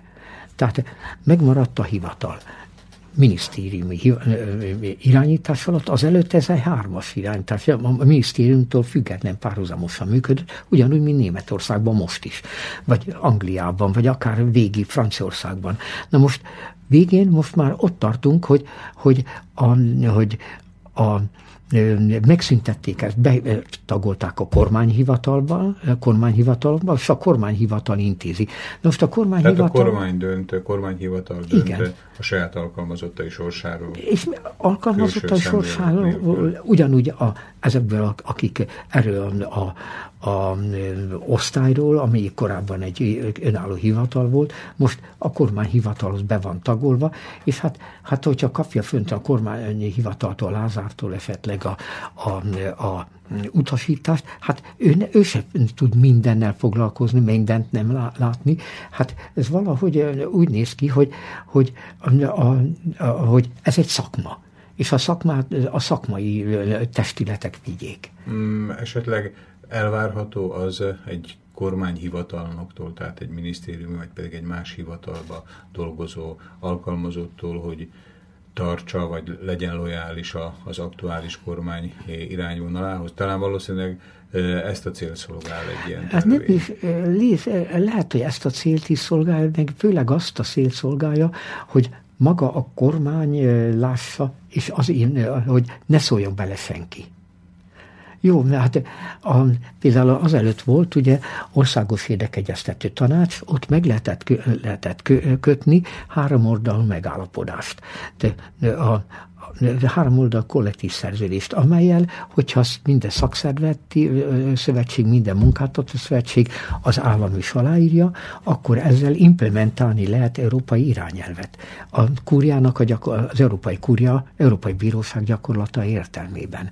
Na most, hát ez mindenütt működik, Magyarországon nem. Tehát, hogy sokkal liberálisabb lenne az, hogyha Persze. több oldalú lenne ez a döntéshozatal. Persze vajon, vajon ez a túlzott liberalizmus nem vezete el egy olyan liberalizmushoz, amiről pár perce beszélgettünk, Igen. Na most, be viszont a globalizáció negatívumát látjuk. Na most talán nem vezetne, de most az volt a persze a helyzet, hogy az első Orbán kormány idején a szakszervezeteknek az önbe az, az kommunista szakszervezet volt, azok nem voltak hajlandók tárgyalni a kormányjal ebben a izébe. Erre az Orbán azt mondta, nagyon jó hát akkor nem lesz. Erre akkor megszüntetem. Megszüntette, erre elrohantak a, a, a, a Brüsszelbe, Brüsszelbe feljelentették a, a, a kormányt, erre a kormány úgy állította vissza, jó, ti tárgyaljatok, mondjátok meg, hogy a, megtudtatok egy, adok egy határidőt, erre eddig a időpontig kell, hogy döntsetek. Ha nem tudtok dönteni, akkor én döntök. Vagy pedig, hogyha döntetetek, akkor én majd akkor megmondom, hogy ez jó, vagy ez a döntés, vagy nem, vagy elfogadom, vagy nem fogadom el. Hát Tehát ez a klasszikus félig, húz meg erez meg Igen, ez olyan félig izé, lett De volna. talán ugye a politikának, vagy a minden egyes kormányoknak a megmérettetése azért négy évente a választások során azért megmutatja azt, hogy vajon a választók tolerálják-e még ezt a hozzáállást, vagy ezt az eljárást, vagy inkább váltani akarnak. Igen. Elképzelhetőnek tartja ön most 2015. szeptemberének végén, hogy esetleg egy következő választásokon a választók ilyen nagy kritikát gyakorolnának a jelenlegi kormányra? Nem, nem. És ha mondjuk gyakorolnák, az a végzetes lenne. Szóval Milyen értelemben lenne végzetes? Hát azért, mert akkor egy, egy, egy, megint egy neoliberális gyarmatosítás, tehát kiszolgáló, gyarmatok, gyarmatosítás kiszolgáló politika. Jelenleg Magyarországon még van valamilyen tömegbázisa a liberális vagy a neoliberális politikának? Nincs. Se a kommunizmusnak sem nincs. Tehát azt mondhatjuk, hogy igazából tehát ilyen jellegű veszély Magyarországon nem áll fönn. Nem áll fenn. Igen. Bár a beszélgetésünk Szlovákiában, Besztercebányán készül, az itteni stúdióból beszélünk, nem véletlenül beszéljük vagy ragozzuk a magyarországi politikai helyzetet, és ugye az elmúlt néhány hónapban Magyarország szája ízétől a bírálónak függően, akár pozitív, akár negatív, de mindenképpen kiemelkedő módon jelent meg az Európai Unió palettáján. Lesz egy követendő példa Magyarország Európai Unión belül. Tehát ön szerint a lecsengése, hogy ilyen rossz szóval mondjuk a migráns problémának a lecsengése után Magyarország egy másik szinten tudja tovább folytatni, tehát egy magasabb szinten tudja tovább folytatni az unión belüli ténykedését. Én elképzelhetőnek tartom, elképzelhetőnek tartom a gazdaság, a gazdaság megy, a nemzeti gazdaságot és általában nemzeti politikát csinál a, a, a kormány, egy olyan nemzeti politikát, amelyben a többi más nemzeteknek is, és a kisebbségpolitika is így benne van. Tehát egy itt megítélésem szerint egy ténybe, egy érébe kell lenyitni, az, hogy, a, tehát, hogy egy bizonyos decentralizálódást komolyra kialakítani, nem ez egy túlzott centralizálás, centralizálást, és ez a decentralizálás, hogy európai vonatkozásban is, össze-európai vonatkozásban is, hogy, hogy biztosítani a, a nemzeti kisebbségeknek úgy, is. Hogy, hogy Brüsszel hatalmát kéne megnyírválni, tehát ebbe igen, így érti a igen. decentralizáció. Bizonyos mértékig igen, Brüsszel hatalmát, tehát hogy lenne egy olyan, hogy a, alulról építkezzen a, a, a hatalom, és viszont a, a, az egyes államoknak a, a jogait, a nemzeti jogait, tehát nem eltiporni, megtartani, és ugyanígy a kisebbségek, nyelvek, kultúráknak a jogait. Tehát az egész Európai Uniónak úgy kellene felépíteni, egy piramis szerűen, ahol minden piramis kocka megvan, és ez szerint kellene fölépülni az Európai Uniónak is, és gyakorlatilag hát, a, hát ilyen irányba kellene visszaállni, mert szeptember 1 után történt ugye az amerikai államokban egy erőteljes koncentráció. Na most azon is lehet beszélni, hogy, hogy ez mennyire volt művi, vagy nem művi. Most a szeptember 11-es terrortámadásról. Igen. Hogy, hogy itt mennyire lettek esetleg arabok fölbíztatva ebben, de hogy, mert az is azért érdekes, hogy, hogy ugye az egész akkor történt, amikor a legkevesebben volt a, a toronyba, és a másik az, hogy hogyha ez spontán történik, két repülőgéptől, hát egy, torony nem dőlhet el. Nem, vagy nem robbanhat szét, és a, ez a szétrobbanás, egy geológusok mondják, mert hogyha művi a szétrobbanás, akkor ez befelé történik, ha pedig nem művi, akkor ez kifelé ez befelé történt. Tehát ön úgy gondolja, hogy ez egy előre megszervezett gyilkos akció volt? Igen, de sokan, de sokan Tehát így. olyan értemben előre megszervezett, hogy nem is a ténylegesnek hit elkövetők, hanem valamilyen fölbújtók álltak mögöttük, akik Igen. Se, talán nem is a saját nemzetükből kerültek Igen. ki sokan, és érdekes módon addig ugye gyakorlatilag például a, a, a, a Bush adminisztrációnak nagyon erős kapcsolatai voltak, gazdasági olajkapcsolatai, hát a, a, a, a, a arab mérségekkel, arabokkal, többek közt a, hát a, a Bin Laden familiával. Értem. Tehát a szeptember 11-től Amerikán keresztül, az arab olajmezőkön keresztül, Európai Unióig, tehát a globalizációs és a, ahogy ön mondta, ugye, tehát a finansztőkének a, az útja nem ismer gátakat, Igen. mondjuk így akkor gátlástalanul érvényesíti az erejét. Kerestek egy ellenképet, egy, egy, egy ellenségképet, amely ellenségkép alapján centralizálni lehetett és korlátozni az amerikai demokráciát. Tehát a demokrácia hazája, tehát a magánt ugye Igen. az Amerika demokrácia élharcosaként tünteti föl, ő maga egy ilyen önkorlátozó, egy ilyen véres önkorlátozó folyamatot indított el. Igen, és azot lehetett hallani, hogy az emberekben is egy ilyen önkontroll, és egy, a szólásszabadsággal szemben meg a, a, tehát egy ilyen kontroll jelentkezett, és hogy az amerikai emberek is egész másokká váltak. Az a nyitottság megszűnt. Nem mernek beszélni, mondjuk. Az tény, hogy szeptember 11-i események után ugye az amerikai társadalom sokkal könnyebben vetette magát alá olyan törvények elfogadásának vagy betartásának, amit talán szeptember 11 előtt elképzelhetetlennek tartott, hogy a esetleges polgári szabadságjogok ilyen megnyírválását magára nézve elfogadhatónak tartsa Ami aztán ugye begyűrűzött azért a többi államba is, tehát ma azt lehet mondani, hogy Európában is ilyen jellegű törvények, ugye a pénzmosás elleni törvénytől kezdve a szabad mozgást azért felügyelő és ellenőrző törvényekig, sőt a sajtóba is ez olykor megjelenik. Találkozott ön olyan, vagy van önnek olyan tapasztalata, hogy a, az ön által képviselt globalizáció ellenes, vagy neoliberalizmus ellenes gondolatokat valamilyen módon esetleg korlátoznák? Hát az mondjuk tapasztalható úgy, hogy, hogy olyan irányba, hogy akik mondjuk az jelenlegi ezt a túlzó neoliberalizmust kifogásolják erőteljesen, azokat fasisztának, ultranacionalistának, sőt, esetleg antiszemitának bélyegzik meg. Tehát egyszerűen bélyegzések jönnek, holott például ez a fasisztázás, ugye, hát totálisan primitív dolog, azért, mert hát ha a fasizmus az nem volt egyenlő a, sem a, a orosz-szovjet internacionalizmussal, sem a nemzeti nacionalizmus, a nacionálszocializmussal. Hát a hitleri, és a hitleri sokkal közelebb volt a, a, a, a, a, az orosz, a szovjet ideológiához, míg ez, hát gyakorlatilag a fasizmus az egy olasz termék volt. Lényegében, hát az, az is terjeszkedni akart, mert a, a, a, a, a,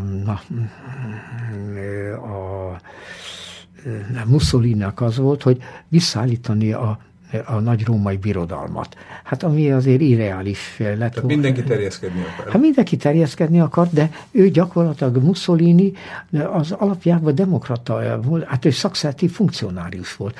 És ő az, mondjuk őtőle indult el az a, a korporativizmus, tehát az, ami a, a nyugaton ma, ma terjed, és megvan, hogy a korporativizmusban, hogy, hogy a, a hivatalok fölött legyen egy, egy ilyen tanács, amely irányítja. Tehát a, országosan ott ugye az volt, hogy a szakszeretei küldöttek országos munkáltatói, küldött, munkáltatói küldöttek a benne az állam és a kereskedelmi kamara. Tehát volt egy párhuzamos parlament, vagy egy felsőház. Igen ami még egy társadalmi kontrollt jelentett a döntések. Igen, de ez most is mondjuk, a, mi neoliberalizmus megvan, csak a, a, a, van, ahol nincsen benne a, a kereskedelmi kamara. Most a kereskedelmi kamara az gyakorlatilag egy olyan részben érdekvédelmi szervezet, részben pedig állami funkciókat is ellátó szervezet. Tehát egy ilyen, na most ebben az van, hogy gyakran azért túlsúlya van az államnak. Na most az egy érdekes volt Magyarországon, hogy amikor ugye a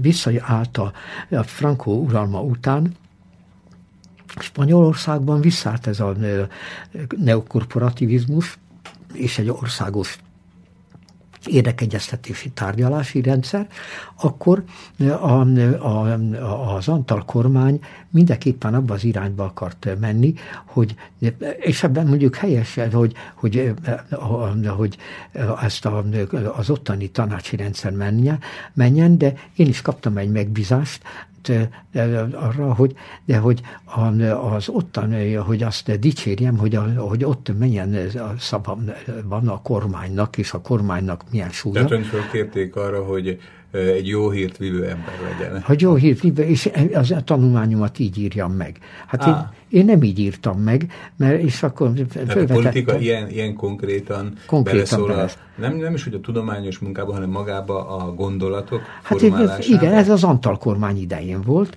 és hát én felvetettem azt, hogy, hogy ez nem jó, hogy ott, és ebből még bukta lesz. A, Hát leközölték a tanulmányomat, de da, da, ez ennyi, ennyi, ez volt. Röviden elmondaná hallgatóinknak, hogy mi az, amit akartak öntől? Tehát, hogy mit hát, írjon meg? Hát, hogy gyakorlatilag azt írjam meg, hogy a, ebben az országos érdekegyeztető tanácsban azért, hogy a, az, az egy nagyon jó megoldás, hogy azt egészet irányítja maga a kormány, a minisztérium és a, mini, a munkai minisztérium és a gyakorlatilag annak megfelelően történjen Tehát, hogy a kormány mindenkinek kormány, a nézetét figyelembe Igen, vesz. hogy ez, ez legyen figyelembe véve elsődlegesen. Na most, hát ez ugyanúgy volt, mint mondjuk a TS-eknél annak idején, ugye, hogy a, a, mondjuk a, le, a, a járási tanácstól lejöttek, ott addig győzködték ugye a, a TS vezetést, amíg hát kifárasztották, elfogad, vagy a közgyűlést elfogadta, de utána aztán utána kritizálták, és az egészet, hát nem, nem ahol lehetett, bolykottálták. Hát végén ugyanez jött be itt is, hogy, hogy ezt a kormányt, ezt a szocialista kormányzatot a, a nép leszavazta. Értem. Tehát eh, a beszélgetésünk végéhez közeledve eh, azt mindenképpen azt a következtetést levonhatjuk, hogy akinek csak egy kis hatalom a kezébe kerül, az mindenképpen valamilyen módon beszeretné folyásolni a neki alárendelteket. Tehát legyen szó világhatalmakról, legyen szó országokról, legyen szó kisebb vagy nagyobb nemzetekről, vagy akár konkrét köznapi politikai eseményekről. Igen. Az ön egyik legismertebb könyve a Van Kiút kérdőjelel van kiút címet viseli. Most ezt szeretném én konkrétan megkérdezni professzor úrtól, hogy mindezen negatív jelenségekből, ami most az elmúlt két órában elhangzott, látja ön a kiutat? Hát a alulról van egy összefogás, ha alulról, és ha megmarad a választási rendszer befolyásolás nélkül, akkor van kiút. Ha viszont egy fegyveres diktatúrát például mondjuk össze, történetesen kialakítanak, mondjuk itt Magyarországon mondjuk egy olyan kormányzat jön, vagy jön létre választások folytán, amely mondjuk esetleg ennek a hatalmi tőkének, Amerikának mondjuk nem tetszik, akkor vagy akár bár, bárhol, hát a NATO-t föl tudja használni. Tehát ön el tudja képzelni azt, hogy Európa szívébe is ismét fegyverekre támaszkodva lenne valamilyen erőszakos hát, ahogyan, hatalom átvétel? Hát ahogyan ezt a, az arab világban megcsinálta az arab tavasszal, ugye? Tehát manipulációval el kell. Tehát 50-50 százaléka -50 a helyzet. A 50 százalék a pozitív kilátás, Igen, az 50 százalék a, a, a negatív.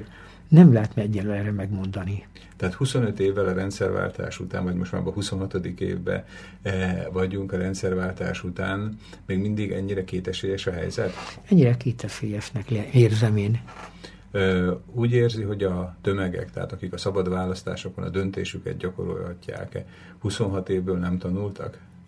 Hát a tömegek tanultak, a tömegek, a tömegek nyilvánvalóan nem fognak ebbe az irányba menni a választáson, de hogyha mondjuk úgy veszi, hogy az a választás sérti annak az érdekeit, és ott nem tud, szóval mondjuk Amerikában nem tudnak ezen változtatni, akkor ugye bekövetkezhet. Hát most ugye, hát én azért ambivalens vagyok abban, hogy, hogy most ugye Orbán is egy, egy kényes helyzetben van, mert Amerika szeretné, hogy 50 tankot itt ugye harci eszközt tárolhasson Magyarországon. Ez ugye ez Ukrajna irányában mondja, ugye, de lehet, hogy, az, hogy akkor más irányba is lehet. Tehát szóval... azt, amit fennen hangoztattunk, hogy jelenleg már nem saját önkényből állomásoznak idegen csapatok Közép-Európa egyes országaiba, hanem egy demokratikusan megválasztott kormány jóváhagyásával. Tehát ez akár a társadalmak visszájára is fordulhat, mert hogy ezek a tankok itt vannak, és bármilyen felhasználhatóak? Hát igen. Például csak egy példa, ugye a szerződés. A szerződés szabadon, kétféle, kétféle szabadon kötheti meg a szerződést. Ugye van, mondjuk az, az, az, annak idején elképzelhető, ugye, a, hogy termékelosztás. Minisztérium megmondja a tröszöknek, te ennyit vagy köteles átadni a másik trösznek, vagy a vállalatnak. Ezt ugye lehet úgy is, hogy szerződést kötnek, ennyit vagy köteles, ilyen szerződést vagy köteles Tehát köt kétféle szerződést. Igen. Igen. Mi következik ebből? Hát ebből, hogy a, a tartalom az egész más lehet, a forma ugyanaz. Vagy a forma már egész más, a tartalom ugyanaz. Értem. Tehát, hogy most egy jó indulatúan, jó hiszeműen megkötött, megkötött szerződés eredményeként vannak Közép-Európában nem helyi tankok, Aztán Igen. az, hogy milyen tartalommal lesznek ezek felhasználva, azt arra ön 50-50 százalékot ad, hogy pozitív, vagy ne adj Isten, negatív tartalom. Igen, tehát az erőviszonyoktól függ. Hogyha mondjuk az alsó egy olyan globális forradalom bekövetkezik, vagy valami, ami az alulról, tehát gyakorlatilag a befolyást, az állami befolyást, ha az jó,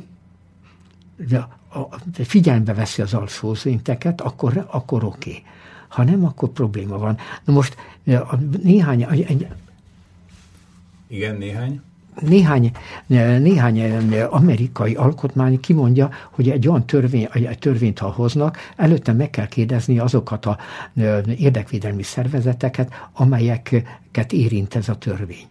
És csak hát, úgy lehet bízunk, bízunk benne, hogy ezzel a pozitív eh, perspektívával, vagy pozitív kilátással zárhatjuk ezt a mai beszélgetésünket. Én köszönöm Prugberger Tamás professzor úrnak, a Miskolc és a Debreceni Egyetem professzorának, hogy elfogadta a Szabad Rádióadó élő műsorába való meghívását, további jó egészséget, eh, jó munkát, és további tartalmas gondolatokat kívánok nem csak a professzor úrnak, hanem nekünk, aki olvasói vagy hallgatói vagyunk. Hát én köszönöm a meghívást, és köszönöm, hogy ezeket mindig elmondhattam, és ilyen széles körben, és hát remélem, hogy, hogy talán lesz foganatja, és azért elindul valami alulról, és ami azért a, a, a hatalmat is egy kicsit átfogja, mondjuk a gondolkozását átalakítja. Így legyen. Köszönöm szépen. Now I had the time of my life. No, I never felt like this before. Yes, I swear it's a truth, and I owe it all to you. Cause I